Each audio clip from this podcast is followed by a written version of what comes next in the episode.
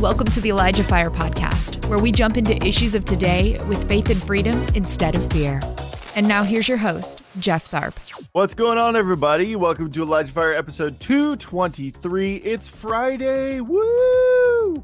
It is April 28th, 2023, not April 6th, 2023. That's the day that we recorded this because we are in Israel. So, uh, very exciting episode planned. I very passionate about this subject. It's gonna it's gonna be awesome. Also, anytime you guys donate to ElijahFire.com slash donate, all proceeds go towards keeping this free at five days a week, normally, three days this week, three days next week, of course, but normally five days a week. Uh, and then we take a portion of every single donation we funnel into our amazing water well efforts, our partnership with Show Mercy International. Mike and Lori Sally, great people. They're actually in Israel with us. Fun fact. Great. Um, but yeah, they take a portion. We take a portion of every single donation. We funnel into those efforts. A new freshwater well every three days, completely transforming these communities because of donations like yours. So we're going to play a quick well spot, and then we're going to get going. We are celebrating. Why? Because thousands of people cannot access clean water, and thousands have given their lives to Jesus because of the clean water wells that have been drilled. You are truly saving lives. You have no idea the peace of mind that you have brought to the mothers in these villages. Now, their young daughters don't have to travel alone for miles and miles to collect water. Instead, they can focus on school and family. Everyone is rejoicing and giving thanks. May God bless you all. Come with me as we go visit one of the mothers that you have impacted. Hello. Happy to see you. Hey, I'm here with Pegson's family. Pegson is a mother of eight and she lives with some of her grandchildren. Before the new water wells were drilled in this community, they would walk two hours to the old water source to collect water. It was very hard for them but now everything has changed because they now have a new water source. Because of you, the water source is just two minutes away from their home. Stories have changed. Thank you for being a blessing. May God bless you. We would like to say thank you. All right, so just a reminder to everybody again, just to just to drive it home. We are only doing three shows next week, just like we did this week Monday, Wednesday, Friday. And we will be back at full capacity on Monday, May 8th. It's going to be a pre record on that day as well because we're all going to be jet lagged. So we're pre recording it so we don't have to do it uh, in the moment. Um, but then we'll be going back to officially going back to lives on Tuesday, May 9th. But we're at five days a week starting Monday, May 8th as well. So next week, only three days a week Monday, Wednesday, Friday. I think you get the point. All right. My guest today, uh, this is going to be a great, great, great show. It's going to be a zinger, dare I say.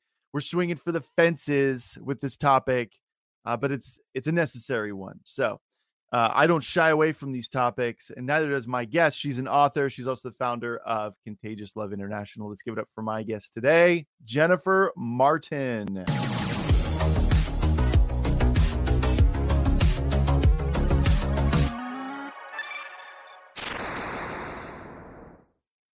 Hey. Hey, hello, Jeff. Hello, Elijah Fire family. Yeah. Good to be back. Always good to have you, Jen. We love you. All right. Love you guys too. Okay, so what are we talking about today? We are talking about one of the most important revolutionary topics of our time. We are talking about the role of women in the church. Okay. And it's not to stay quiet and to be eh, like, we don't want to hear what you have to say.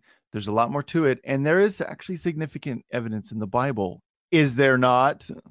There is so much Yes. evidence of women in leadership. Yep. Guys, are you ready to hit this thing today? Listen, you might have a lot of questions. You're like, but what about this? What about this? Jeff and I are going to answer these questions today. It's going to be exciting.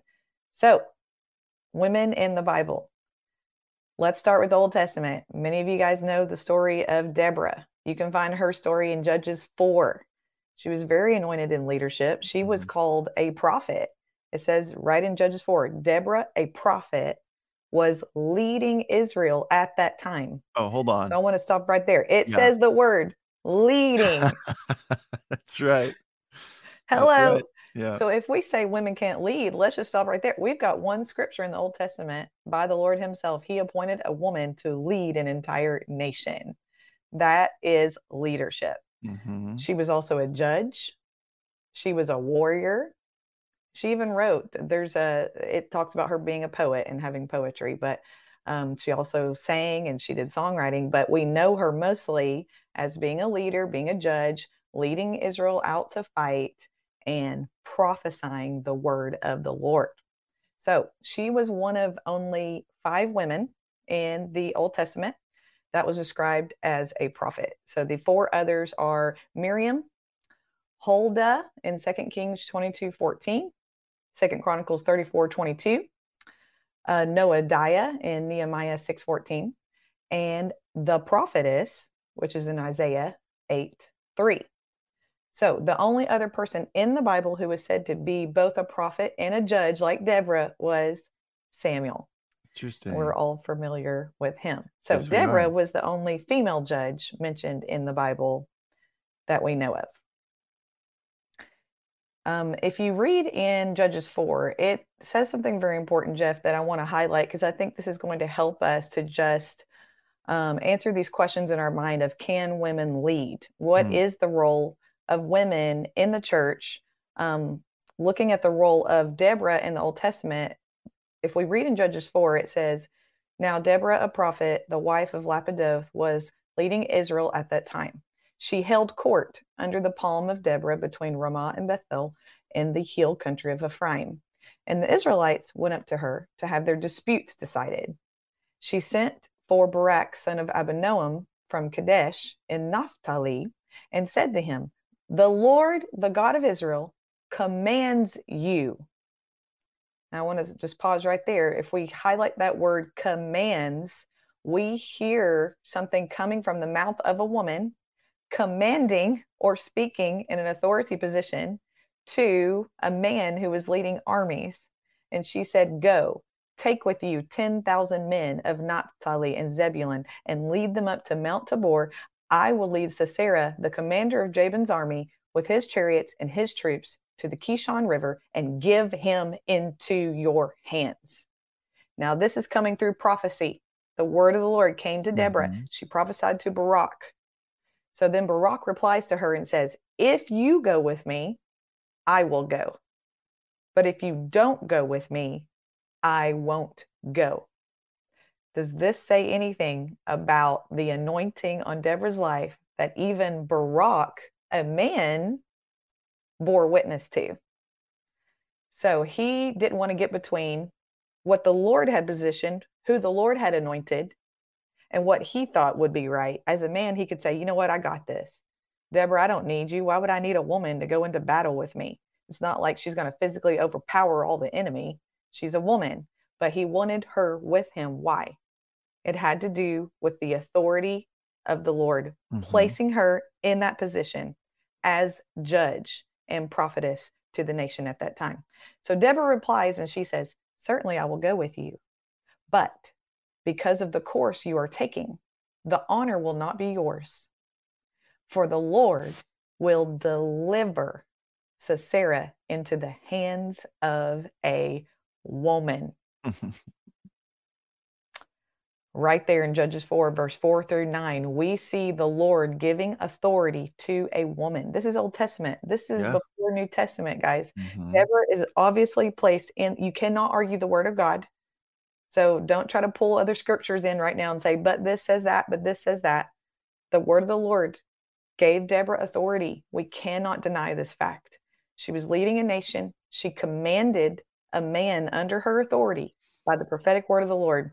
And then she proceeded to say that God would not only give them victory, but would give the victory and deliver the king of the enemy into the hands of a woman. Mhm. And we know her name is Jael. Yeah. And she Yep. was fierce. Yeah, she was. that story of her. She took a, a, a tent peg a metal tent spike Yeah. and drove it through the head of Sisera. Yeah, he's like, she was like, hey, you know, like, wasn't she like, oh, just like rest here, hang out, and then she was like, Yeah. he falls asleep, and she's like, it's Right? I was like, that. Yeah, I mean, that's a fierce woman, and we do not Yeah. want to mess with her. no, So this shows how God puts fierceness in his women, and they can be warriors and fighters in a way that maybe it's not physically overcoming the enemy, as in the case of Jael, but women carry something where they can overcome the enemy in many ways besides physically. And we're going to talk about that in a minute. hmm So, are there any other examples in the Bible, Jeff, of a woman in leadership? uh, there's Esther, There's Esther, there's um, Queen Esther, a queen. yeah, which is That is significant. Totally. I think a queen is a authority. queen. a Yeah, queen is a queen. Yeah. She she was over a nation. She saved the entire nation of Israel. Those of you that know the story, God used her to save the entire nation of Israel after they went on a three-day fast. And the Lord put in Esther's heart and spirit what to do to gain favor with the king and see her nation saved. And that woman single-handedly led Israel into victory. That looks like a woman in leadership to me. hmm Amen. yes, amen. Yeah. What I- about Oh, yeah, go, ahead. Oh, I was gonna say because I'm reading through the Gospels right now. Um, hmm and uh while i don't know that you can overtly say this is leadership i mean in some ways yes i mean there was a measure of leadership in this but when jesus resurrected the person that saw it first was mary Mm. and and the fact that it wasn't like one of his like his disciple the disciples were even like when she went to go tell them they were like "Pff, no you know and even though jesus said he was going to rise again you know uh and so God revealed himself to a woman first, which is very interesting. Very interesting. yeah. Very interesting. And there's so much with that. And not only her, but there was uh there's a list in the New Testament of women who were actually in leadership. And I'm just going to mention yeah. a few of those that I have. And uh, Philip's daughters, um, you can find them in Acts 21 9. There's Priscilla in Acts 18 26, and also in Romans 16 3 through 5. There's Phoebe in Romans 16 1 and 2. There's Junia in Romans 16 7. There's Chloe in 1 Corinthians 1 11. There's Euodia and Syntyche in Philippians 4 2 through 3. There's Nympha in Colossians 4 15. Apphia in uh, Philemon 1 2 the chosen lady in Second John 1 1 and the chosen sister in Second John 1 13. And then there's Lydia, which we all are familiar with her story as a businesswoman and also was a leader into starting home group movements and seeing the church spread as she invited people to her home and they did these meetings. She was very influential as a woman leader in Acts 16 40 Mm, and that's just a name a few. And the list Mm. goes on and on. So, if we look at the biblical precedent for women in leadership, it is all through the Bible. Yeah. So, the question is not should women be in leadership? The Bible confirms that. I think what has happened is people have become confused and they think women shouldn't be in leadership. Yeah. And there's been a lot of teachings out there. There's been a lot of things coming out there, people twisting scripture, people yeah. um, creating their own doctrine, if you Yeah. will. Yeah. Uh, to Specifically, hmm sorry to interrupt, but specifically, First Timothy chapter two, verse twelve, which has been Mhm. a verse that people have used and have Right. taken quite out of context, if I might add. It says, "I do not permit a woman, uh, permit a woman to teach or to assume authority over a man. She must be quiet." Mhm. Um, and just providing my own. I've heard several teachings on this, but specifically at that time when Paul was writing, um, what would often happen, to my understanding, is that men and women would be separated on two different sides of a hall wherever they were teaching or meeting. And the Correct. wives would yell over to their husbands and ask questions, but it would disrupt the service. Women so would never do that. Yeah. what is he saying? What does he mean? You know, um, Right. you know, and so that, uh, to my understanding, that was actually a lot more what Paul was referring to. And obviously, too, I haven't done a d- extensive word study on that, but I would gather there may be don't don't take what I'm saying as as okay, this is what it is. There may be some mistranslation or stuff that got lost in translation Mhm. as they were trying to convey what was said from Greek into English. So, Absolutely. There's a few things there that is off, and one of those is uh, the um, interpreting the word, the Greek word for authority there when it says, I do not permit a woman to teach or to assume authority over a man. Okay, so authority there in the Greek means to take dominion, and some of the translations will even say that, or to present dominance over a man. so like So- Jezebel, right? Would Right. like a Jezebel thing? Right, like controlling the men. Um, I don't know exactly. Now, a lot of the women came out of you. You have to remember in their culture, they came out of the Greek mythology. They came out. They came out of those religions, you know, in the church.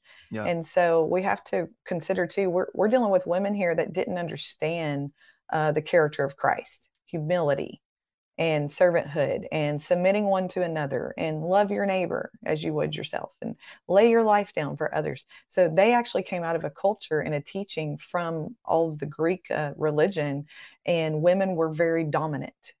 They Hmm. were very, they were in leadership, they were dominant, they would run things, they would control things, and it was in the, the wrong way. So when that was brought into the church, see, Paul had to deal with this culture that was already ingrained within them, and he was trying to teach them another way. You need to be humble. You need to submit. You you don't just take authority over people. It didn't mean that God couldn't place them in a place of teaching or prophecy. Like we just went through all of the prophets of the Old Testament and the New Testament. We've got women prophets, we have women apostles, we have Uh-huh. women teachers. Like they're there. So what is Paul dealing with? He's not saying women have to be quiet all the time. That doesn't make any sense. What he's saying is in the church, when they're studying, like you said, Jeff, you need to just sit and learn, learn in quiet.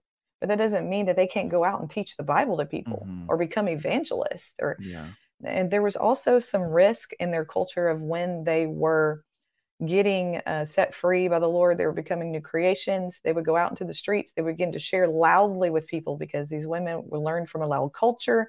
They were very dominant. Once again, that thing had to be changed in them. They would go out in the streets, and what happened is the Roman soldiers or the the government at the time would hear them and target them and maybe arrest them or maybe they get stoned to death. You know, that it's not like the church was accepted back then. So if the women went out in the streets and were talking loudly about Jesus or talking loudly about meeting at the house, they were giving information away of where they were meeting in secret or what was Mhm. happening and what they were actually risking themselves. And I think it was smart of Paul to come in and say, listen, you guys need to be more quiet. You are loud. You are proclaiming what God is doing here. You are screaming. Everybody can hear in the streets. You're telling everything, and we need to be wise. Mhm. You know, Jesus said, "Be wise as serpents, harmless as Mhm. doves." So that was also another uh, case of what was happening there. So, so if we interpret what Paul is saying in 1 Timothy two twelve, he's saying, "I don't permit a woman to teach or take dominance over other people. It's not just men. They shouldn't control other women. They shouldn't take dominance over the culture at all, over anyone that's in the church learning. That they can teach in humility, they can teach it with a submissive spirit and kindness and love, but not in you must do what I say. You have to do this. You know, it came across as a controlling way, and that wasn't healthy for the church. So Yeah.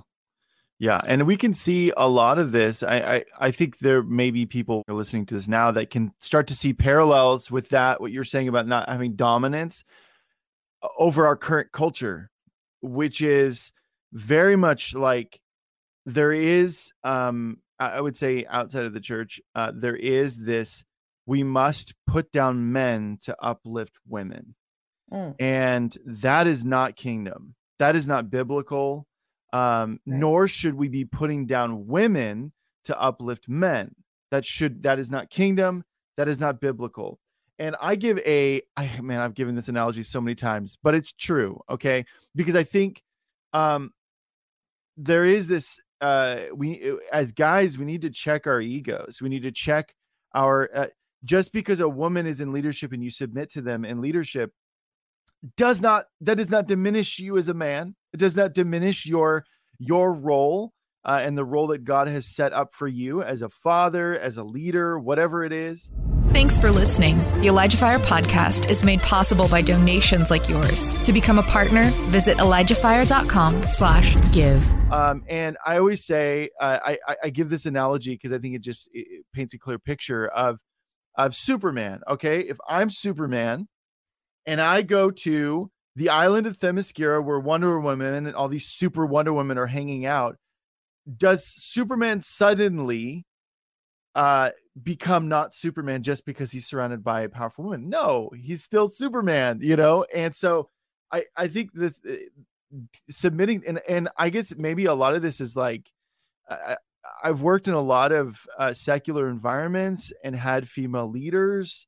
Um i'm just not I, i'm not threatened by it at all and i think that's the appropriate response because it doesn't diminish me as a man. Now we run into dire straits when we do um wh- when you know whatever sex you are you put down the other sex to uplift your sex so that's male or female. Right. if you put them down that is not good uh, but that's right. not what this verse is saying and uh, i mean that that is what this verse is saying is is to not do that um so yeah. Right.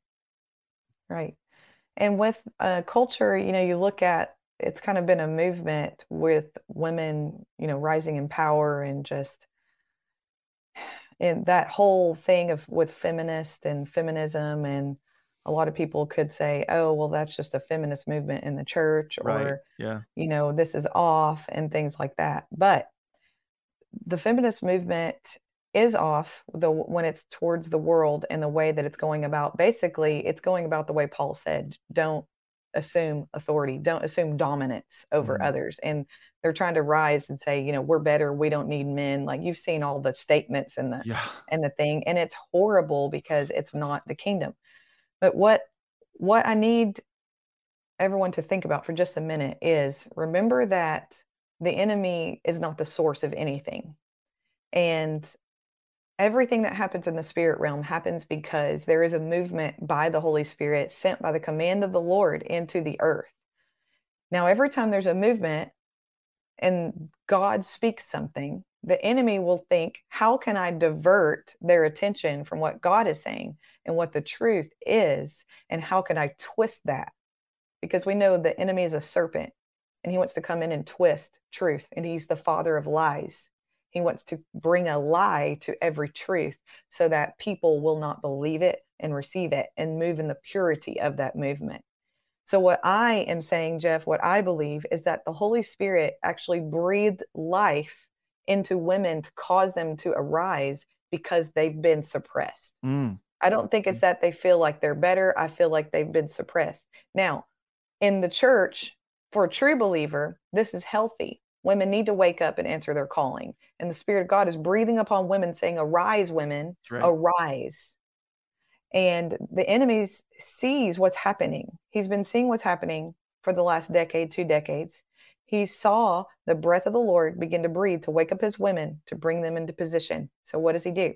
He says, I'm going to go and speak lies to the women that are being awakened by the Spirit of God. And I'm going to tell, I'm going to divert this movement and I'm going to send a movement in the world. And every woman that is waking up will wake up to a lie instead of the truth. So God is stirring them, saying, Hey, come into my kingdom. Hey, come on, women, arise. I need you to take your place. I need you to come beside the men. I need you to grab their hands. I need you to be unified and I need you to walk together. Let's let's do this. Let's do the kingdom.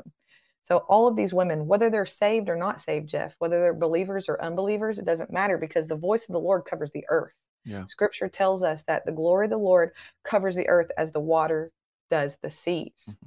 So when the Lord speaks something, every person will hear it in some form, but they will also hear it through the filter of what's in in their body already. So if mm-hmm. they're not of the Holy Spirit, they're going to hear this call to arise woman in the wrong way. So the enemy's taking that and he's created the feminist movement because the motivation, the spirit has been released by the voice of God. Mm-hmm. He's commanding women, arise, women. Come on. And so the enemy's trying to divert that. And so what we have here is a false women's movement. And that's the feminist movement. But there is a pure movement that God released.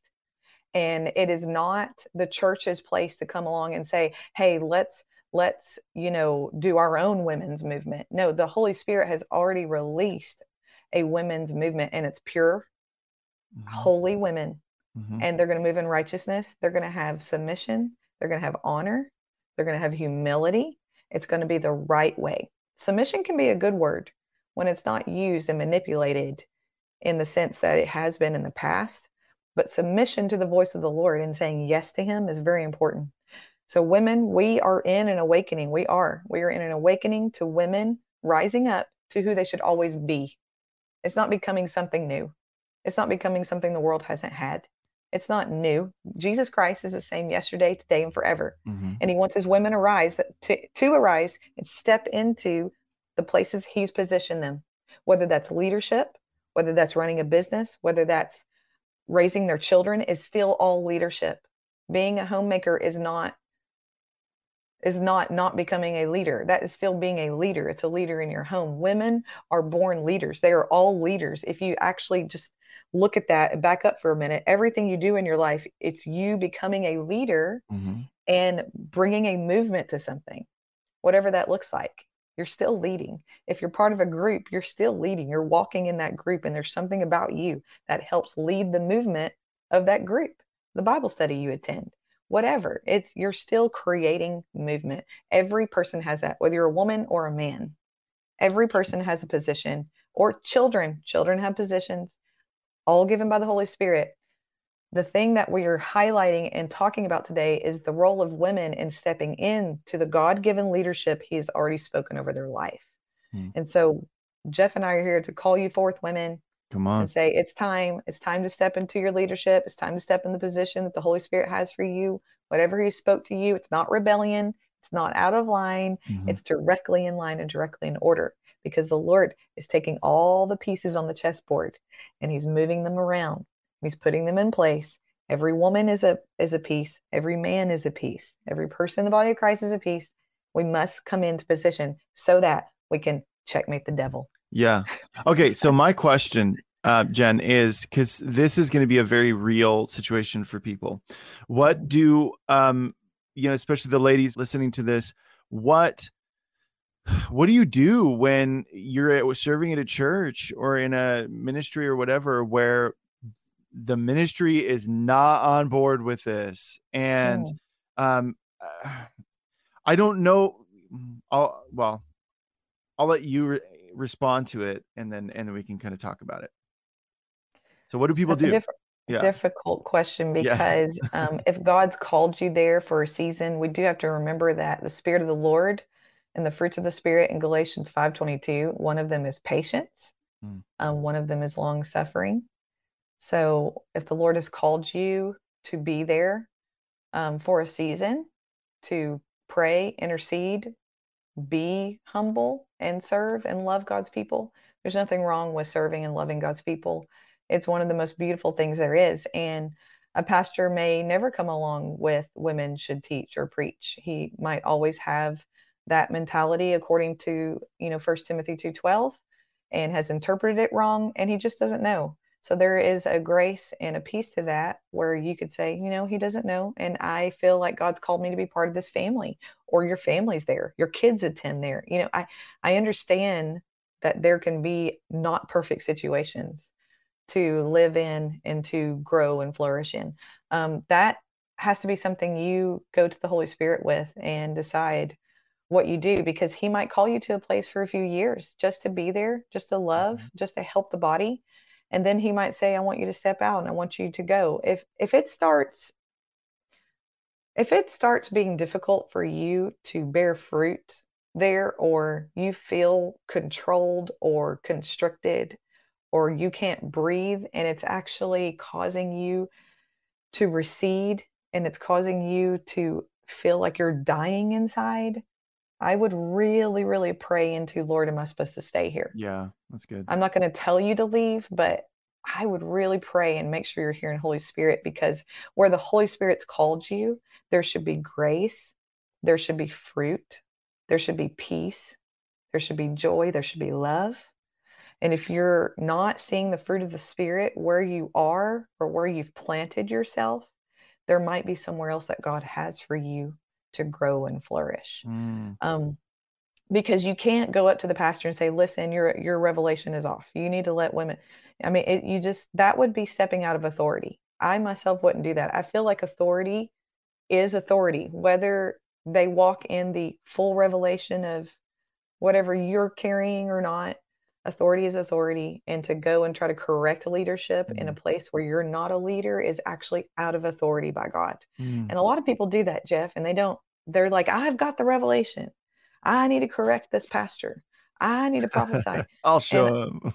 I, yes. And it's really out of order, even yeah. if they're wrong. The best thing you could do is pray for them. Hmm. Stay humble and pray for them and ask God to open their eyes. And if if there isn't some kind of change or you don't feel movement, there's nothing happening, there's no progress at all. It doesn't feel like there's grace in this. Maybe the window's closing for your time yeah, there. Yeah. And maybe a window opens somewhere else. So yeah. I mean, because we're not supposed to be suppressed, you know, right. or feel like we're choking or we can't breathe. So yeah. Well, and something that I would say something I would say even to guys, um, if they're in this situation as well, is like is also checking your heart, you know, and and sometimes mm-hmm. you're like, well, Jen, I I am dying inside, I am dying inside, but maybe it's because y- your pride is being zinged, you know, and I've been in situations like that myself. That's true. I absolutely have, you know, where I'm like, oh God, if they would just see, and he's like, yeah, but also your heart needs some work, yeah. Jeff. And I'm like, no, it doesn't. I'm an innocent dove yeah. in this situation, you know. So that's good yeah. because you we're personally not even healthy until we've gotten to the place where we are crucified with Christ. Mm. Nevertheless, we live, but not I, yeah. but Christ lives in me. And God does want to use those situations to let our flesh die. Mm-hmm. Absolutely. Mm-hmm. And it's hard. And it is very hard. But can yeah. we find love in the midst of it? Can we forgive the leaders in the midst of it? Can mm-hmm. we love them deeply by the Spirit of God, even in the midst of it. Because I feel like you're right, Jeff. That would be such a place of the refining fire and God ironing, sharpening iron, and God developing your character in a way that might need to be developed. So the other question would be, Lord, are you testing my character? Yeah. And should I allow this for a time? Because I've absolutely been through those seasons. And looking back, saw how fruitful it was and I wouldn't change it for the world. I spent seasons in places, Jeff, for years and years and years that were doing this, I, but I was growing. There was some fruit in my life. My prayer life was on fire. My relationship with the Lord was so intimate, but I was going through a time of not being allowed to really minister or do anything. Mm-hmm. I just was submitting, submitting, submitting, you know, but it wasn't I believe in the healthiest of ways, but God used it anyways for good and developed me and taught me how to humble myself under his hand and say, Lord, you're my God. And it doesn't matter what anybody else says, yeah. thinks, or does. You're my God, and I submit to you. And if this is where you want me, I'm here. And if you don't want me here, I'll move. But I'm happy and satisfied. And I, I came to the place, Jeff, where I really felt like I died to my own way and my own agenda and whatever mm. I wanted. Mm. And it was so good for me. It was so good for me to let pride and control and my ways and all of those things just die and say, you know what, God, you put me here. And it is sure not the, my favorite place to be right now. It is hard. It is hard. It is hard. Mm-hmm. And I felt him telling me, you wait, you wait, you wait. But yeah. there was a time, it was years down the road where the Lord said, and now I'm calling you and I'm releasing you forward. And it was beautiful how it happened. And I wouldn't change it for the world. But yeah. Well, and yeah. that's hard. That you know, because eh, Jen, I know you're really strong-willed. I'm I I'm fairly strong-willed myself. All all three of my siblings are. Um, it's that Cherokee th- in me. I yeah, have Cherokee I and I have Cherokee. German. Oh so yeah. mix those two together. Yeah. what yeah. do you got? A hothead. yeah. Um, I uh I think I, I always feel like the people that are um and this isn't always the case, but I do feel like when people are more strong-willed, they have to learn patience, and then people who are more patient and long long suffering have to learn to to be more assertive and speak up for themselves. You know, and so you may find yourself in those situations where that aspect of you is obviously God made you uh strong-willed, like He made you assertive and like you know, uh, but making sure that you're not ruled by that. And so I want to say to the people that maybe are like, you're listening to us talk and you're going, okay, yeah, no, I'm supposed to leave. I'm supposed to leave. Really, guys, I just I really feel like emphasizing this. Check your heart and make sure you're not doing it out of your flesh of just being like man forget these guys. Like that's what's that that's the undercurrent but you you're trying to convince yourself that it's nope nope it's time to leave. I just know it. I know the lord's telling me it's time to leave. I'm like actually it's your flesh saying i want out and being mindful of that and again i would say this to men as well. So i'm just saying like especially as this because you guys a lot of you guys have noticed some of you have criticized me for this i'm just saying that i have a lot of females on my show. And i do that because i recognize what god is doing within the body of christ right now. Um and i'm so on board with it. Whatever god wants to do i'm on board with it. But jen yeah. i'm glad you hit on this whole thing of like oh this this rise of women in the church is just the feminism movement infiltrating the church um and and really when you when you come at it from that approach you're putting blinders on the rest of scripture. I think we've given some substantial evidence and if you want to go read it for yourself go read it for yourself. I think deborah is a very potent example of god's heart for women. It's not to be these like okay you sit in the back and you just cheer cheer your man on you know? No right. like eh, it doesn't mean that it, every single time we're like okay well then we're just supposed to sw- switch we're supposed to flip-flop i'm like just be led by the spirit. That's all we're saying is like god is uplifting women right now. Great. Like don't get in don't get in the way of what god is trying to do. That that like i, I would say get the if you don't have the fear of the lord on that then you need to pray and ask god to to instill some of that. Um because and to not insist our way because of our insecurities.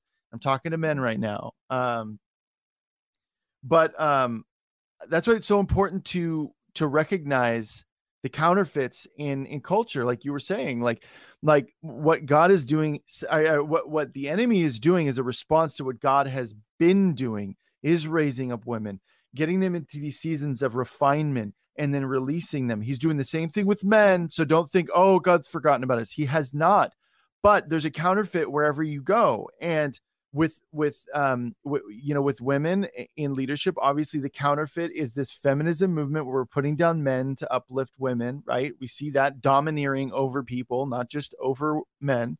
Um, but there's counterfeits also throughout multiple avenues. So with gen z right now people look at if you're just looking at what the the the media is pr- pushing out uh, you would look at the younger younger generation specifically gen z and go oh there's no hope for them. They're doomed. Look at them. Look how many of them identify as bisexual or or you know people are becoming you know think they're trans and all this stuff.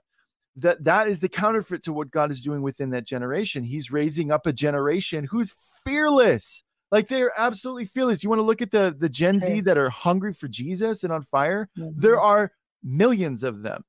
And Satan would have us believe, nope, they're doomed generation. Don't just pay no heed. They're doomed. Don't pray for them. They're lost. Don't do they. So that's the counterfeit. And the counterfeit with men, and it's a big one, is our lack of transparency and vulnerability and this gruff tough we, we put on all these layers to go no we're gruff and we're tough and and you're going to run yourself into the ground and right. men we need to be more we need to be more vulnerable. We need that does not mean that you are a look at David. Look at David like crying out before the Lord and and and and being completely like reckless abandon towards the Lord. Like we have great examples within the Bible. If you Jesus himself, you know, it's it, it is okay to cry, man. It is okay to cry. It doesn't mean you're a wimp. It doesn't mean you're a wuss. And so I just speak against those lies that you've been eh, maybe you grew up in a family that said men men don't cry and you're a you're gay if you do or you're a wimp or you know you have to only like these things though as right. you're gay. Like guys i'm an artist okay? But i love like man stuff too you know? And so um i uh I just speak against that lie in the name of jesus that that is that that is not who you are. Like like to to yield to the spirit to be vulnerable to be vulnerable and to have the courage to be vulnerable with people. It doesn't mm-hmm. mean that you're a loser. It doesn't mean and if people if if if another guy says that to you or reacts in a negative way, it means that they're in bondage as well. And guys, we need to just we need to lay that stuff aside. God is doing stuff within us right now. He's he's reconciling lies and and wounds and and abuse. Guys, I, I I'll talk about this another time, but I am a victim of abuse as well. And it is not that is not who I am. Help Elijah Fire continue to make an impact around the world. All donations go toward making Elijah Fire and the Elijah Fire podcast possible. Visit ElijahFire.com slash give and become a partner today. Um, and I think that there's a lot of men that have gone through that, whether it's sexual abuse, whether it's, you know, attempted sexual abuse, which was more what mine was. Um, uh, I was groomed. I'll just say a quick little thing. I was groomed by a homosexual man. I did not know it at the time. He was a married man. He was a children's pastor. I moved in with him and his wife. I was groomed by him. Um, mm. And by the grace of God, I was able to, I was, I was saved from that that situation. And so, like I said, I'm not afraid to tell people about the situation, or but there's there's a there's a way you need to go about telling the story. Um, and I was talking to somebody the other day, and I was like, who had um, who had a, a story of abuse, a, a, woman, and and I was like, wow, like I was, I. It's one of those things that God has redeemed it so much that I forget it happened. Um, mm. And that is what God wants to do in your life as well. So, men, if you have been abused, find someone safe and talk about it because God wants to restore that within us. This attempt from the enemy to pull us down. And then as a result, you put on all these layers of gruff and tough, and then you try to put other people down to make yourself feel better. We need to reconcile that stuff to the Lord. We need to come back to the Lord and lay that at the foot of the cross and allow the yeah. blood of Jesus to cover all of that because he wants to he wants to redeem it all. So, okay. There we go. He does. And we see lots of men come forward for prayer at anything that we do. You know, I have an all women team. So we're talking about the role of women in leadership. Well, I have six women on my team that is going around traveling America over 22 events per year.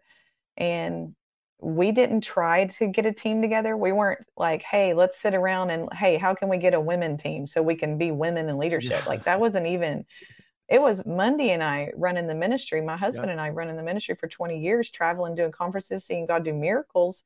When we did that tent revival, which many of you already know, because Jeff and I have been doing interviews since the tent revival a couple of mm-hmm. years ago, almost. Um, yeah. Oh, a couple of years ago this month. Yeah. Um, this is the anniversary coming up, April Crazy. April 22nd to 25th. So, and we did that, and then deliverance broke out. I'd never cast out demons before. I'd never seen the to the degree of what I was seeing. It was wild, and so then this team comes along slowly. I didn't know them. They started attending the tent revival. They started serving by handing out tissues and covering people. And we got to know each other. I knew I could trust them. I asked them to start praying and doing deliverance. And before we know it, Monday is recording music and getting on rock stations uh-huh. because God drops this new sound on him. And you guys know you've been interviewing him. So, uh-huh. and all the people may have heard him. So he's like, going to the secular arena hopefully and he has he has christian songs too which are beautiful and tells his story and all of that but he's also got these songs with messages of hope in it talks about the holy spirit talks about how god can set you free and he's going to go to the secular arena which i'm excited about because me and the team are moving in deliverance and i was like we're going to show up at the concerts and we're going to be praying the holy ghost like real secretively all through the, the place and get people free but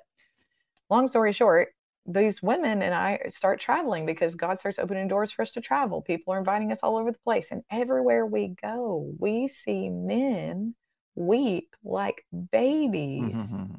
And we're respectful of them. We're not all like holding them all all close. And I mean, there's maybe been one time where I just wrapped my arm around uh, you know, a man, but we're all we're all there together. So it's not like you're in a room alone and you're praying for a man. It's it's very safe and but usually we'll just have our hand on their shoulder to respect space so we try to think about that as a woman praying for a man you know them saying women shouldn't pray for men men shouldn't pray for women well i've been praying for men and as a result we're seeing men get delivered of pornography mm-hmm. we're seeing men get delivered of alcoholism wow. we're seeing men get delivered of smoking cigarettes we're seeing men get delivered of fear, insecurity, you name it, anxiety, anger, rage, all of these things that are pushed down into their body. It's coming out because the Holy Spirit is using the hands and hearts of women, of women that want to mother broken children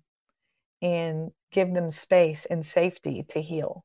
Yeah there's um, beautiful times where we've called, we've done, you know, just open the altar area for ministry. And one of the times that stood out in our minds, and we were in a wedding barn, and the Holy Spirit dropped so powerfully. And I was like, anybody that wants to just press in the Lord, just come forward. And we're worshiping, and I open my eyes, and there's like eight or nine men weeping on their face collectively Wow. wow. that had come up. And the whole, and it was only men, just full of men. And I'm looking and I'm like, Lord, your sons have needed this. They need a safe place where they can weep, cry, and get free, Jeff. Like you're saying, the abuse, the trauma, all the things, because they feel safe and protected from what we share. We share about how we love, we share, we're just real with people. We talk about all the things deliverance, we talk about all the things trauma, we talk about life, we talk about, I mean, we talk about the stuff Mhm. in our schools and it's giving people freedom to say okay i'm not alone you know they they understand this they understand how i'm hurting because we share about it and then it gives the men permission to just come and release that pain whether we Mm. ever lay hands So on them or not they are releasing trauma they're releasing pain so why would god choose to anoint six women to travel and teach on deliverance and trauma healing and the things of the heart and the ministry of the Holy Spirit. Why did he choose? I don't know, guys. I mean, I do know, but I'm saying the question I said is, why, Lord, did you choose six women? I know, but I'm asking you to ask that question. Why? Why did he choose women? It wasn't my choice. I would have kept taking Monday with me. In fact, I tried. I was like, mm-hmm. Monday, come on. Let's go. Let's travel. We got all these invitations. Let's go. You want to come with me? I tried on every trip. Come with me. Come with me for the first year. But he kept saying, I feel like my assignment is music. I feel like I'm not supposed to go. So I was trying to get him to come. Mhm. See, I didn't even know that God, by his own hand, was working a plan. And I didn't see it until almost a year later. The Lord opened my eyes. And the book I'm writing on women right now has a little bit of this stuff we're talking about now, but has a whole other thing in there. There's whole other teachings in there, revelations that I'm not going to do on this interview because it is so compact and so revelatory of the way it has to build for me to get it in your spirit. But when this book dropped in me, when I asked the Lord this question, I was standing on a beach and it was the anniversary of the team coming together and, and first ministering. And I looked at the ocean waves and I said, Lord, and I was looking at the team because the women were there, they're walking the beach. This was when we were at a meeting and we had a few hours breaks and we went and walked on the beach and we were close to a place where we were doing a school. I said, Lord, why women? Why? Why a woman team? I, I just need to understand it. And in that second, he downloaded to me everything I wrote in my book that will hopefully come out in the next month or two. I'm Yeah. almost to the end. But he downloaded and I couldn't even keep up. You know, guys, how you can't keep up with Holy Spirit when he starts downloading something. So you're like, I got out my phone and I opened my notes and I'm going, Mhm. Yeah. You can't write fast You- enough. You can't. And I know it's the Lord because I couldn't stop from weeping. And He answered that question for me. And I answered the question for you in my book. And I tell the whole thing because God has chosen to use women. And who who are we to tell him how Right. you're supposed to do things? He chose Deborah, and nobody could tell him, you can't have a woman judge. You can't have a woman prophetess. You can't have a woman leader. You can't have a woman warrior. Nobody could tell him that because he chose. And there was a fear of the Lord upon the people of Israel that they said, Whoever you choose, Lord, whoever you anoint, we're going to listen to them. We're going to follow them. And if they don't go with us into battle, we don't even want to go. Yeah. That's how much that they feared God and revered the authority that he had placed, whether it was Mhm. man or woman. So, guys, what does it matter if it's men or women? Do women, can women not speak as much as men can? Do we have a voice? Do women have hands that they can lay hands on the sick and see them recover? Do women have eyes and ears and legs the same as men? Do women have a heart and a spirit, man, the same as men that that can minister and bring hope? So why would we want to cut off Jeff 60%, right, of the body? 60% Right. are women. Let that sink in, you guys. Yeah, and we want to cut off 60%. 60% of voices. We want to cut the voice of 60% of the church because the 40% is enough to save what, almost 8 billion people in the earth? So the 40% church is enough. We don't need the other 60%. That's what Yeah. we're saying to ourselves. And that's what we're saying to God is we don't need more voices. Well, look at the earth, guys. Look at culture. Can we just stop for a minute? Where is the the compassion, the understanding that we need every voice. We need all hands on deck. And at this point, it's not about that one verse, guys. Let, we've got to have some common sense and stop Yeah. misquoting the scripture of I don't suffer a woman to teach or have authority over a man. He said, I don't suffer a woman to control a man. Absolutely. Would would I walk up into another home and control their home? Would I control a man in their home? Would I go into because that this is what was happening. Women were controlling everything about other people's lives. They were controlling the men, telling the men what to do. This is absolutely out of line. And that should not be done in any sense of the word. I wouldn't walk up into Jeff and Lauren's house and say, Listen, guys, I'm going to tell you how to live. This would be completely out of place. I would never, Yeah. that's Jeff's home. It's his authority. And if I Mhm. walked into his home, I would say, Could I use your restroom? Is it okay if I have a glass of water? Right? You would do Which. I would probably say, help yourself to what's in the the. You would probably say I would probably say that. Yeah. but it's still honor and respect that I'm submitting to Yeah. the authority. That this is what it is. It's submitting to each other. It's respecting someone's space.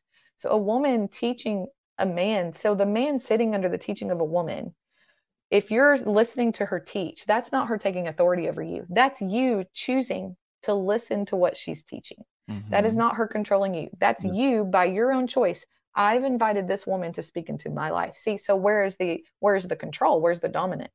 It's not there.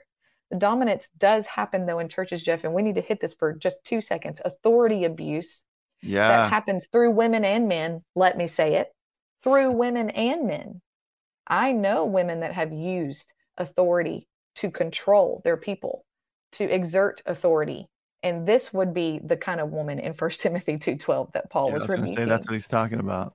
Yeah. I've seen these women and they're like controlling their people, telling them what to do to the to the point of controlling their personal lives. This is rampant in the church and if you are under leadership that is controlling you, once again, you have to pray by Holy Spirit, but it is demonic.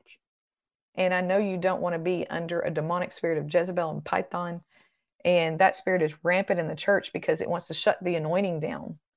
And so, you know, really pray about um, your season there. Make sure you're following the Holy Spirit because that's something Mhm. that is, they're sinking their fangs into the people and they're just sucking their life out of God's people. So, you know, women should not be controlling. They shouldn't be in people's personal lives. They shouldn't be telling men and women how to run their homes. They shouldn't be telling Right. them how to raise their children. Yeah. Okay. So it's one thing to do all that, it's another thing to teach the scriptures. So let's divide that off. It's okay to teach the scriptures, it's okay to prophesy by the Holy Spirit. It's okay to evangelize as a woman. It's okay. uh, Listen, the woman at the well was one of the first evangelists in Uh-huh. scripture account. That's right. Jesus prophesied to her. She her eyes were open. This man knows everything I did. He's got to be the one. And she runs and tells her entire uh, village or people that he has come, that he prophesied to her, and she becomes an evangelist. So if that was wrong, the, Jesus would have said, "Listen, woman, I don't suffer a woman to evangelize in my name. So I'm gonna, You need to stop. prophesy to you, Yeah. but don't you dare tell anyone." So we're gonna use Because you're a woman. Yeah. right because you're a woman because listen if if he wasn't wanting women to share who he is and the revelation of who he is then mary at the tomb jeff he would have said mary Mhm. i'm revealing myself to you but remember you're a woman so i don't suffer you to teach i don't suffer you to prophesy i don't suffer you to go and share that i have risen Mhm. did he say this to her? He did not, because Jesus knew he's given women a voice to speak of who he right. is, That's right. to prophesy, to reveal his mystery. Mhm. And when you study the scriptures and it talks about whoever believes in my name, that is not gender, um, that's not like male gender. It's not female gender. It's it's it's whoever. It actually says whoever. It means whichever gender, whoever person, that includes men or women. Whoever believes in my name, they shall cast out devils, raise the dead, and heal the sick. Well, that is moving in authority given by Holy Spirit, but not controlling a person. So we have to understand the difference of authority given by God and then misusing authority trying to tell people how to live their lives. That is Yeah. two different things. I hope I've clarified that really well. oh, absolutely. um, yeah, definitely have. because women need to be they need to come to the front line women we have to come to the front line it is our Yeah. time it is our time Yeah. it is our time men have been fighting on the front line and they've been fighting and fighting and fighting and they are warriors and i get it. Men are going to fight and they are going to war and they're supposed to. That's their god-given place Mhm. and i support that and i cheer that on and i'll go fight with them as much as they want to invite me. I will fight in the spirit with men warriors.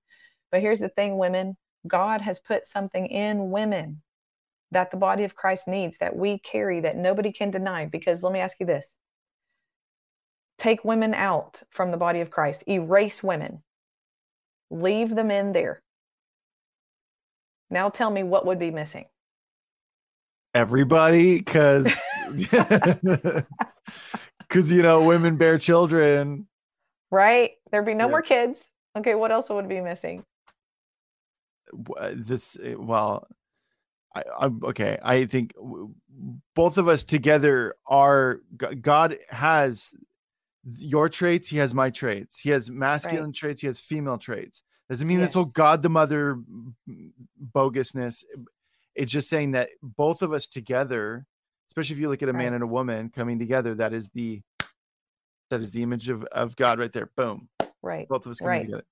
right becoming one Yeah. right and woman came out from man we know that so i mean woman and the nature of woman came from the mind of god the lord thought of woman created woman breathed woman into existence when he took her out of adam woman came from the lord we were created god is the one who's always been right he has always been it was Father, Son, Holy Spirit in the beginning of time before anything was created. It was Him. All life comes out of who God is. All life came out of that Trinity being who is one, but is three. And all life came out of that. So, women and the nature of women actually came forth from the heart of the Father. Women is part of who He is. Hmm. Being a woman is part of who he is. Now, I'm not going to call him a mother because he's not a, called a mother in the Bible. Right. So I know that's a whole teaching. He's Right. called the Father. But here's the thing one of his names is El Shaddai. El Shaddai means the many breasted one. Mm, yeah. But the, but that is about the nurturing of the Lord. The reason he has that name is because it's about the milk of the Lord, the milk of the word, the milk that brings nourishment to babies, the milk that causes flourishing and growth and maturity. That comes from the Lord. And there is something similar there the nurturing heart of the Lord to women. Women love to nurture and comfort and be there for children. And if they're hurting, women tend to move in compassion very quickly. Mhm. They have compassion, they pour out that compassion. So, this is part of the Lord's heart. And if we take out that 60% from the church, we're taking out that nurturing and that mothering from the church that is needed. The men need it, the other women need it, the children need it, everybody needs it. I mean, it's like the beautiful picture of a family, you know, and the church is supposed to be a family. It's supposed mm-hmm. to run like a family. It's not supposed to run like a business. Every member playing their part. So men play their part, women play their part, and the children are allowed to learn and grow up into becoming a woman and becoming a man and playing their part. So I want to read Ephesians 4 11 through 16, Jeff, because this is important as we are understanding that women need to come into the fullness of who they are. They Okay. need to be received and they need to step into their positions. It's in scripture, Ephesians 4 11 through 16. It says, And he gave some apostles, and some prophets, and some evangelists, and some pastors and teachers for the perfecting of the saints, for the work of the ministry, for the edifying of the body of Christ, till we, we, that's everybody, till we all come in the unity of the faith. That means we have to believe the same things, guys. we have we Mhm. have to unify and believe what the scripture says. Something powerful is going to happen as the church comes together and starts receiving all these movements that God is doing Amen. till we come into the unity of the faith and of the knowledge of the Son of God, unto a perfect man, unto the measure of the stature of the fullness of Christ. When everyone gets in position, when every member plays their part, it says we're going to come into the fullness of Christ. This is very important. No wonder the enemy wants to push women down. Like what you're hearing? Help us continue to make Elijah Fire and the Elijah Fire podcast possible. To get behind this ministry, visit ElijahFire.com slash give. Now, back to the show. So that every part cannot be in position so that the fullness of Christ can't come in the earth. That is what the enemy is trying to stop. Now, it continues to say that we henceforth be no more children tossed to and fro and carried about with every wind of doctrine. Guys, stop following the first Timothy 2:12. I do not suffer a woman to teach doctrine. stop being also just do a word study. Like just yeah, do a word yeah. study. Look it up. I did this and it helped set me free. By the sleight of men and cunning craftiness, whereby they lie in wait to deceive. There it is. There are so many teachings out there that is laying wait to deceive the body of Christ so that we can't get unity of the faith, that we can't have one mind, one heart, and one spirit, so that this fullness of Christ will not come. This is the plan of the enemy. But here is an answer that Paul gives us in Ephesians 4. He says, But speaking the truth in love, we may grow up into him in all things, which is the head, even Christ, from whom the whole body, fitly joined together and compacted by that which every joint supplies. So, what joins the body together? According to Ephesians 4, it says we are fitly joined, we are compacted when every joint is supplying that's every person. That's every man, every woman. It continues on to say, according to the effectual working in the measure of every part. That means, what is the Holy Spirit given to you? You have a measure given to you by the Holy Spirit that you are to supply the body with. You're a joint. You're someone that is supposed to bring forth the marrow in the body. That you might be a ligament. You might be the cartilage. You might be the fluid that's supposed to go into the joint every piece plays its part so that the body can be full and functional and working. And it's the same in the spirit. And when this happens, when every joint is supplying what they're supposed to do and they are moving and they're fitly joined together, it says it will make increase of the body unto the edifying of itself in love. Women, if we are not stepping into our positions of leadership, whatever that looks like, it doesn't mean you take over a church. It doesn't mean you have to start your own ministry. It just means you're leading the people around you. You have enough security and confidence in who you are and that you have the Holy Spirit that you step into being his voice. That is leading. That is leadership. Yeah. And if we don't step into those places, every single one of us, that means there is a void there is a hole, there is a missing joint, there is a missing function in the body of Christ. And I want what God is after. And he's after the fullness of Christ, Ephesians 4. He is after that in the earth. And the sooner we all say yes and step into leading by the Spirit and not saying, well, I can't do that. I can't do that. The scripture says just submit, just submit to my husband, submit. Okay, that's not the fullness of the message of the scripture. You should submit to your husband. The husband should also submit to the wives. It actually says submitting one to another, Ephesians 5. That's the next chapter right after Ephesians 4. the Paul goes into all the healthy function of the body. He's not saying don't function. He just told you every member needs to function, every joint needs to supply. And then he goes into women, submit to your husband, husband, submit to your wife, submit to one another in the love of the Lord. So it's about healthy family function. Yeah. Every honor, every part honors every part. And if we do that, we're not out of order, guys. It's right. right. That's right. We'll love, I'll love my husband. My husband will love me.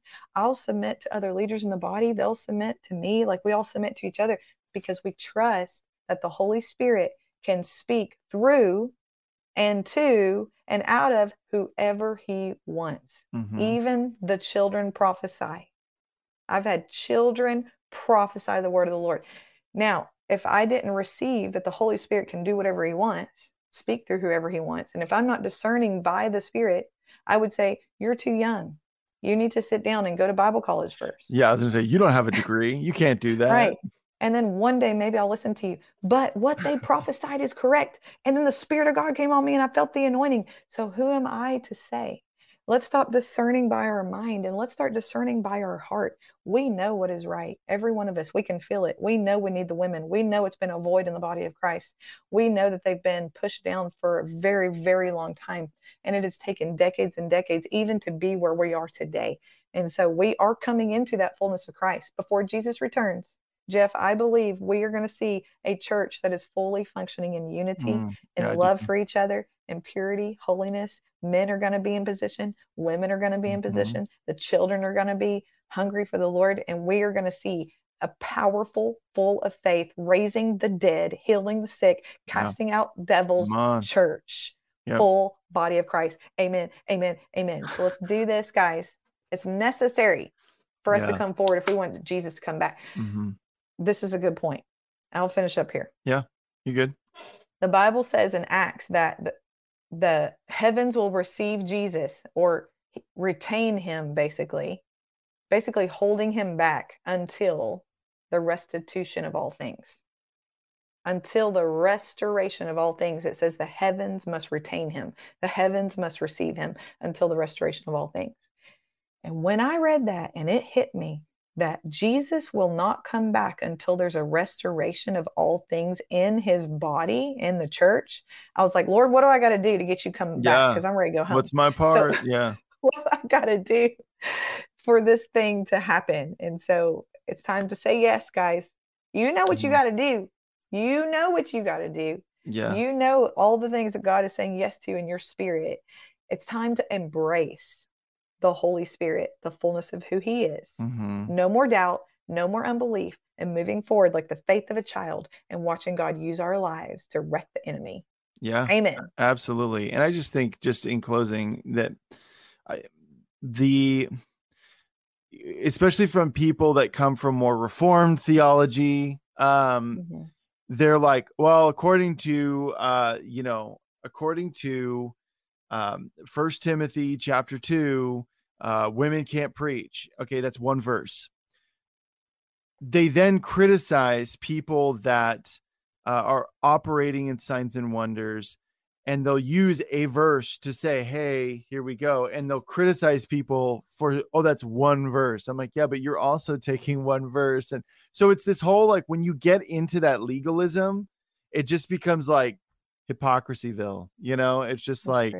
You're all like that's why it's so important to yield to the spirit. God will confirm himself through his word absolutely but Yes. not being not allowing ourselves to to to try and make sense of it by putting everything in a box and and and in as a result divorcing our divorcing ourselves from the move of the holy spirit and what the holy spirit is doing currently. So with you jen like you know you've uh god has has led you down this this road brought a lot of amazing women alongside you uh building up this ministry going to all these places. And then say you meet someone who you're like yeah that that guy could be great with us. Sure you know i'm just painting a scenario. God wouldn't suddenly be like well you i mean jen you know what it says in timothy? You need to step aside you need to let him lead now. You know no he's not going to do that. Like come on. So uh, and then i always go back to like i mean this this type of like messy theology totally gets messed up when you start looking at other nations that are heavily oppressed right now. So china iran afghanistan it- like where the women are the ones that are really just like boom. And robby Say that. dawkins we love Women are robby dawkins on the show. Yep. yeah. Yep. he he has talked numerous times. He's like man he's like i would take those female christians over there any day. Give me give me give me 10 of them over one guy like they are fearless because for them too you know it's like even their, their upbringing and what islam does this oppression and suddenly they feel they they they are experiencing freedom for the first time in christ and they're just bold you know and and Mm. god's not going to be like oh i'm just biding my time i'm just waiting for guys to step up so that these women can be hush hush and i can get like it no that's not it um so Right. Right. Yeah. Women are like mama bears. Like this. yeah I mean, you don't mess with our kids, you know? Right. And there's something that happens to me and the team when we look at God's children and we're preparing, you know, to minister. We're doing the deliverance schools, which many of the Elijah Fire people have come to. If you've come mm-hmm. to a mm-hmm. deliverance Woo, school, you need to yeah. shout out in the comments mm-hmm. and tell Jeff that you were there because that's so encouraging to these guys. Mm-hmm, it is. But um, so many of you come up and say, hey, and you saw the Elijah Fire interviews.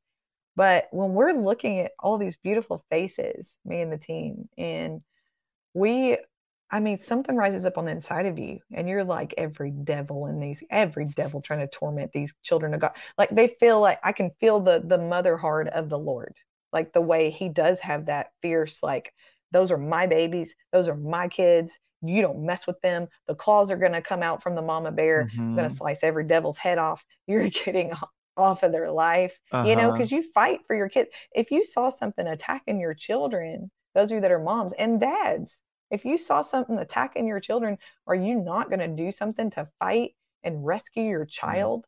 And, you know, the the dads physically are as strong to rescue and they have adrenaline they will fight and they will war and they will take territory and this is powerful of what men do carry and i would never never try to replace that i acknowledge that and honor mm-hmm. that and i've said that everywhere i've gone yeah. there's no way we could do this without the men they are so important and you know the women coming alongside the men brings in that nurturing and that emotional support that the body of christ needs of most children when they do get hurt run to mommy with their tears because they know mommy's going to hold them kiss their boo-boos you know and there's just a special thing about mommy mommy i'm hurting you know?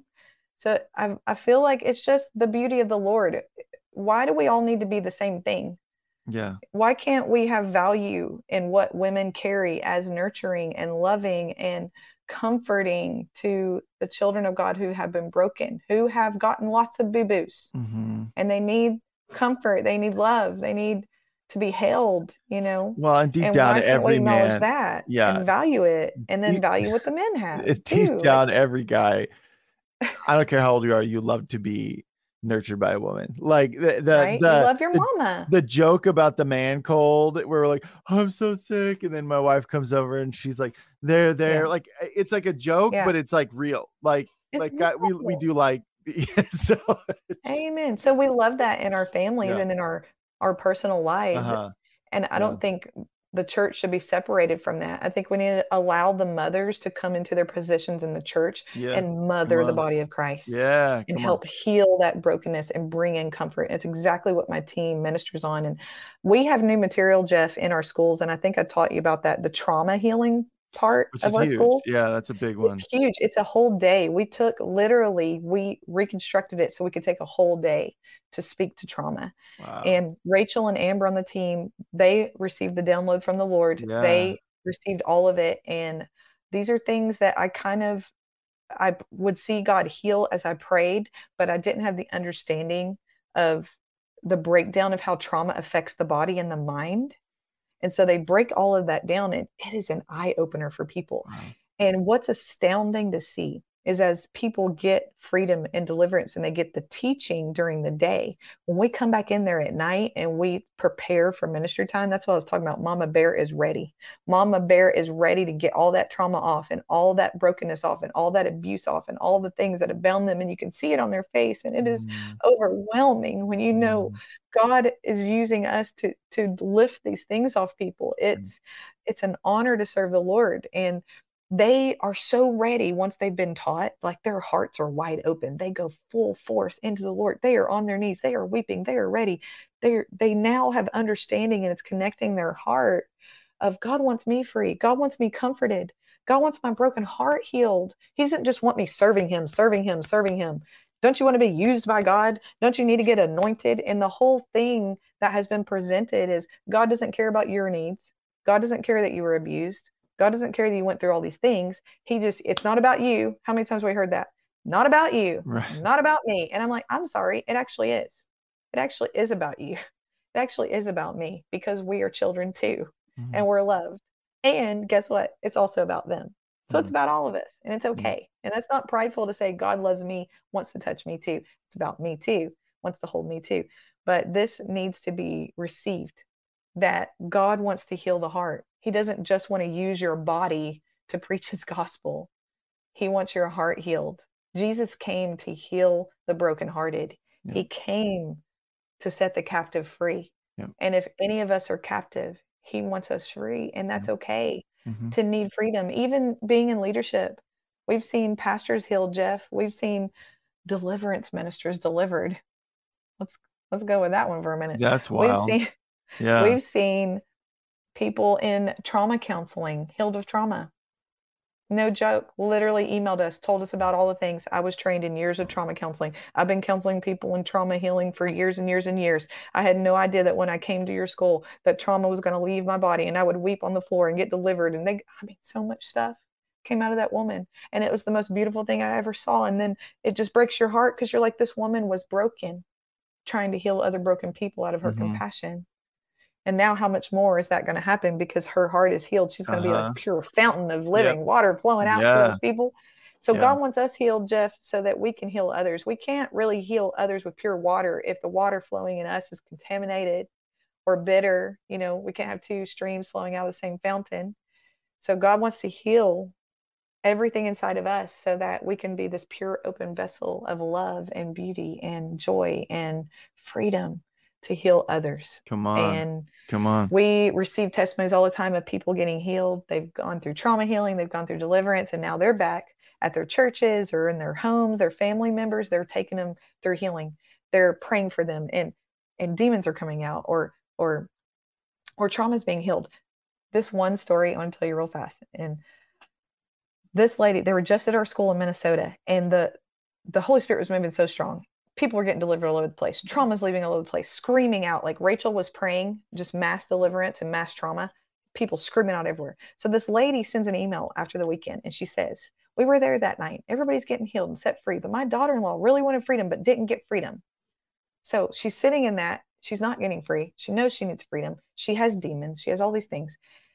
They're driving home, and the mom says that the girl begins to manifest. Now, the Uh. mom has been, tra- or not, it was daughter in law, so mother in law.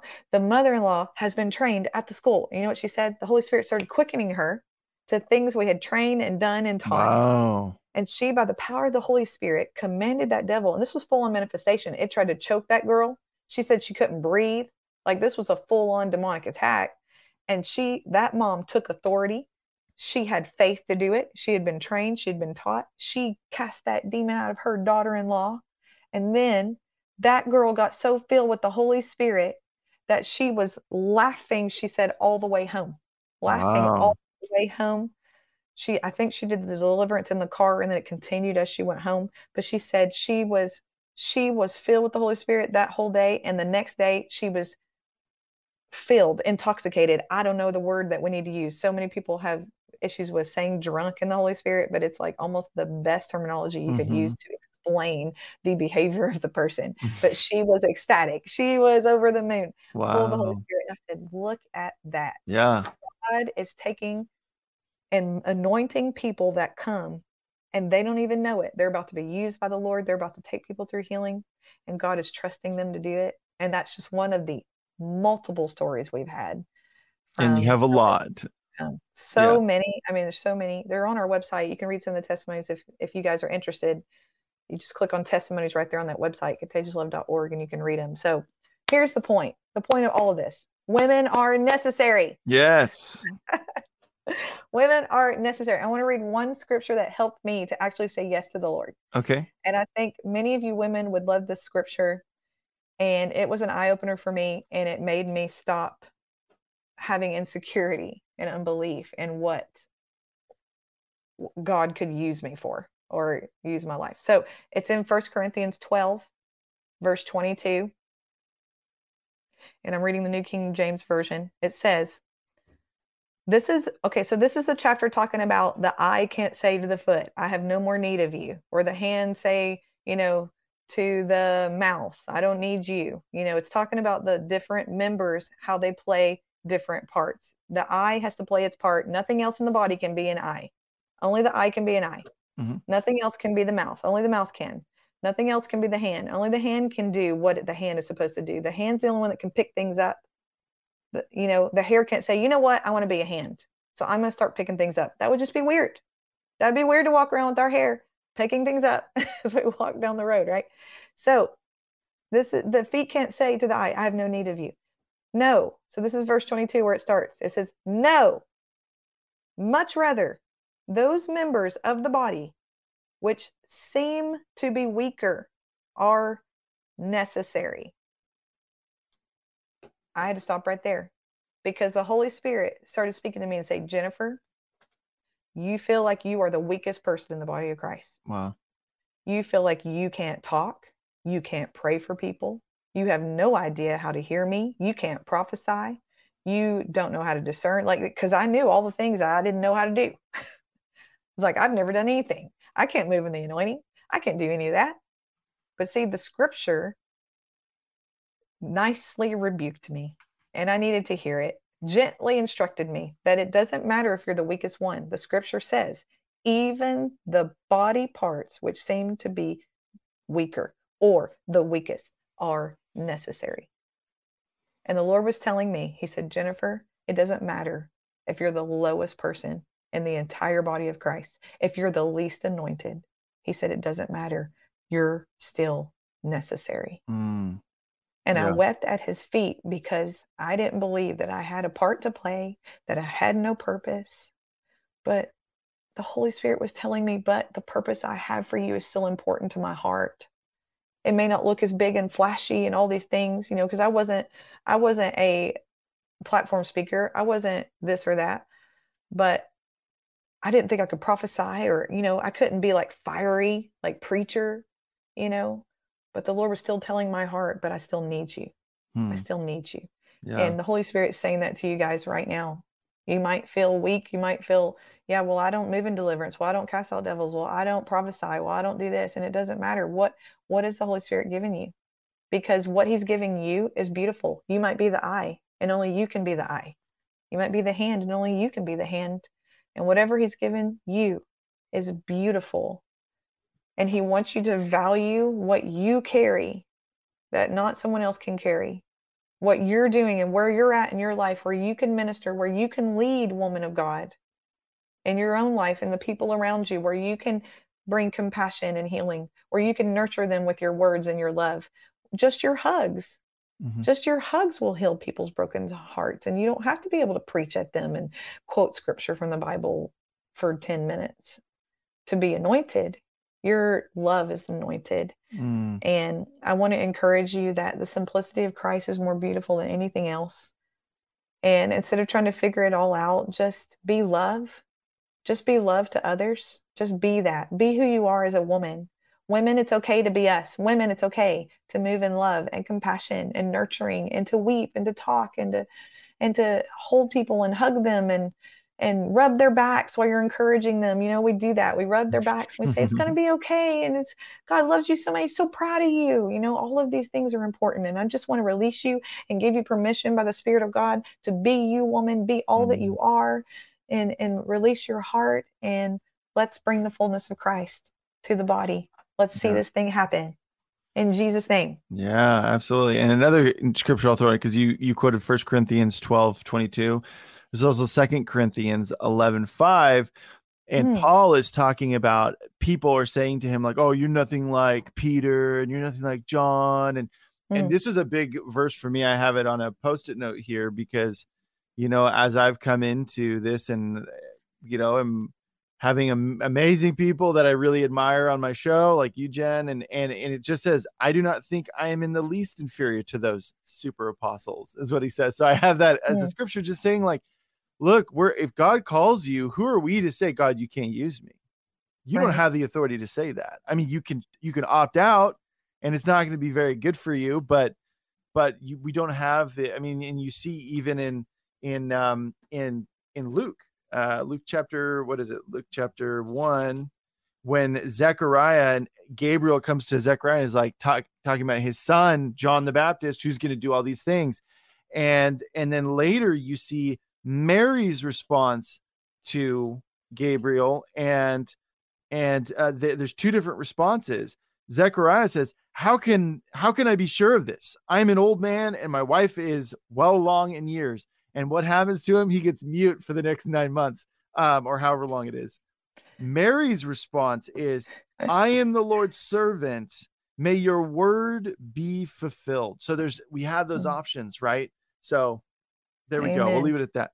I love that. Now, did he go mute because he talked about himself being an old man or because he talked about she was very, very old? He's talking about her. Yeah, I'm making a joke. yeah. Like he shouldn't have said she was long. What did he say? Long bearing. Yeah, well, there's d- in different translations. In my translation, it says the one I'm reading, it says uh, she is uh, my wife is well along in years. Well, she in years. old. What are you talking you about? You don't talk about a woman's age. Yeah. That was the problem right that was there. the problem. No, I'm Gabriel's like. I'm gonna stop you right there. Yeah, Listen. yeah. Amen. Yeah. So All right, I would love for the role to of women is necessary. So let's do this. Yeah. Woo. We slice the head off the dragon. Now all that's left is where, Lord? What do I say, Lord? What do I do, Lord? Because Yeah. the question's been answered. I am sent. I am called. I am chosen by God. Amen. Come on, come on. All right, All of us. go ahead and pray for the people, Jen. Okay. Father, thank you right now for everyone, Lord, the women and the men and everyone, even the young people. And I just speak into them because this message is for all of us that you are necessary, mm. you are important, and it's time for you to step into your position, step into who you are, not just in the physical, but in your heart. It's time to come forward in your heart. And I pray right now, Father, that their hearts and their minds would come in line with you, Lord. Alignment. I speak that in the spirit right now, that they would come into agreement with who they are in the spirit, even if they don't know who, who that is. Lord, that there would just be a decision to say yes, a decision to say, Lord, however you want to move through my life, however you want to touch the brokenhearted, however you want to heal the sick, whenever you want to cast out a demon, Lord, or raise the dead, or anything that you've called me to do in preaching the gospel and loving the brokenhearted and loving my neighbor. Lord, use me to do that. I want to partner with you, Holy mm-hmm. Spirit. I want to walk with you, Holy Spirit. I want to know you. I want to be there for you, Lord. I want to co labor with you, Holy Spirit, in the work of the ministry that you are doing throughout the earth. And whatever piece that I need that you've asked me to play, I want to do that for you.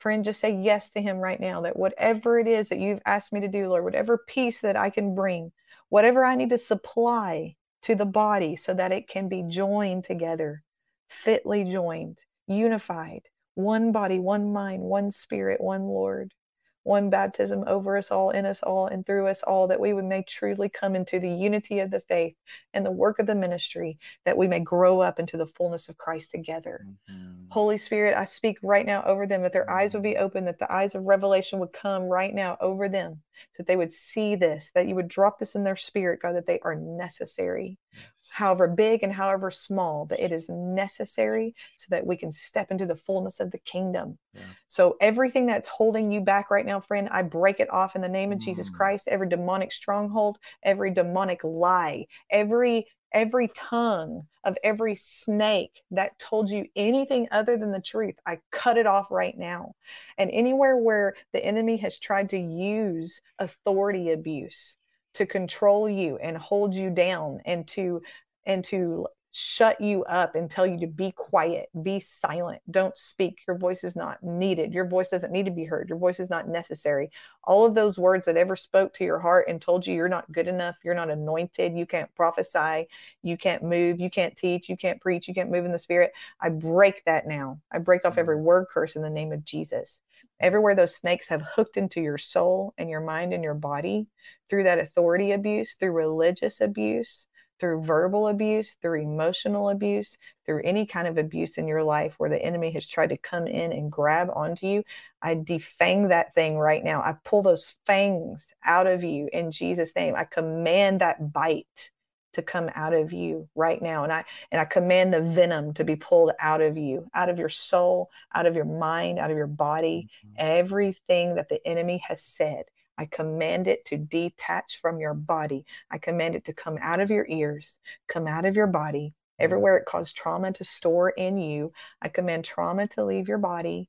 I command demonic spirits to come off and out of you right now in Jesus' name that entered in through authority abuse or any other forms of abuse. In the name of Jesus Christ, I command them to leave now. I release the fire of the Holy Spirit on your body and all your life in Jesus' name to torment every work of the enemy until he tucks his tail and runs and flees from you seven ways in Jesus' name.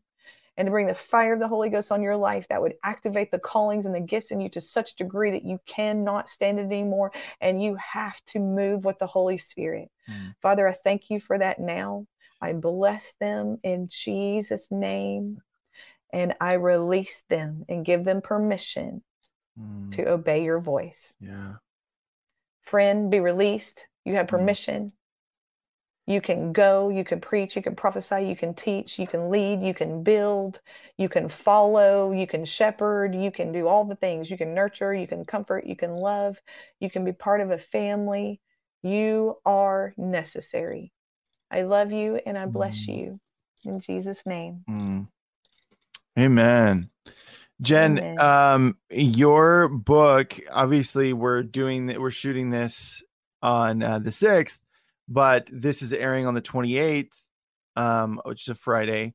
Um, so it might be out by then, but maybe not. Are you looking at May or are you looking at just as soon as possible? Well, all things are possible to him that believes, Jeff. all things are possible. That's true. Yes. so, Most likely May or even yeah. towards the end of May, but we'll see. But yeah, I'll definitely give you guys a heads up when it's released. Yeah, awesome. And we'll probably, you know, we can have you back and talk about it some more because there'll be more. Absolutely. Oh, there's oh, there's so much more. I didn't even, we we hit the tip of the iceberg. Yeah. yes, yes, yes. So feel free, everybody, send this to people that need to hear it people who are curious, other women, female warriors that need to need some encouragement. Maybe they're in a rough spot right now and they're actively going through a lot of stuff we are talking about, and they need some encouragement. Send it to them. Uh, send it to everybody. We need the we need the body of Christ. It's all hands on deck. We need all the Amen. body of Christ all facing the same direction. You know, of the the same spirit, and um, and so yeah, um, Jen, how else can people follow you? Obviously, they can go to contagiouslove.org, but how else can right. they follow you? Right. If you go there and just scroll down to the social links at the bottom, they're all there at the bottom of the website or at the top of the actually, I think they're at the top bar of the website. They're all over the website. It's yeah. painted with the social links. So you can find that there. The schools and books will be there as well. So eh, all of the information you need is there. And uh, yeah, please come to some of our things. I mean, it's incredible what God's doing. I'm not just trying to get people to come to what I'm doing. It's literally the Holy Spirit mm-hmm. is moving so powerfully. No, you need to be equipped in this um, stuff, like yeah. walking deliverance, all that stuff. We need to be equipped. So if you feel burning inside right. of you, right, just yeah, go on our website, see when our next school is going to be, all that stuff, and uh, you know, yeah. Amen. Yeah, and tell Elijah Fire guys, those of you that come, tell them about the schools, tell them what you yeah. received there, testify on the live streams you know we want to hear those testimonies it's powerful we yeah. celebrate we read them all if you email in uh, we read in we read all the testimonies that come in from the schools so it's really really powerful so thank you guys this has been amazing yeah um just so excited to be able yeah. to talk on this subject It Absolutely. is definitely something that i burn for yeah well jen thank you so much we just we we love you and monday we so appreciate you guys and we just love having you on the show so Thank you guys too. Yeah. Yeah. Everybody, that is it for this week. Have a great weekend. Tune in on Monday, May 1st. We've got Andrew Whalen back. It's going to be a great show. We're going to be talking a lot about depression and anxiety. Um, he and I both have shared our stories intermittently. And finally, we were like, dude, we got to just do like one episode where we talk about this. If you struggle with depression and anxiety, or you know someone who does, tell them to watch Monday's show. Uh, it's going to be May 1st. It's going to be a it's going to be a banger, guys. So you don't want to miss that. Uh, we love you guys. ElijahFire.com slash donate is how you donate. That keeps this at five days a week or three days a week whenever we have to do that, like when we're in Israel. So uh, God bless you guys, and we'll see you on Monday at 2 p.m. Pacific time, 5 p.m. Eastern time with Andrew Whalen. Okay, bye. This has been Elijah Fire. Thanks for listening. For more episodes like this, you can check out the Elijah Fire podcast on ElijahFire.com, on Apple, Spotify, or wherever you get your podcasts. You can watch us live every weekday at 2 p.m. Pacific Time on YouTube, Rumble, Twitch, and Facebook. Elijah Fire is presented by Elijah Streams and is part of Elijah List Ministries. Go to ElijahFire.com slash give for more info on how you can donate today.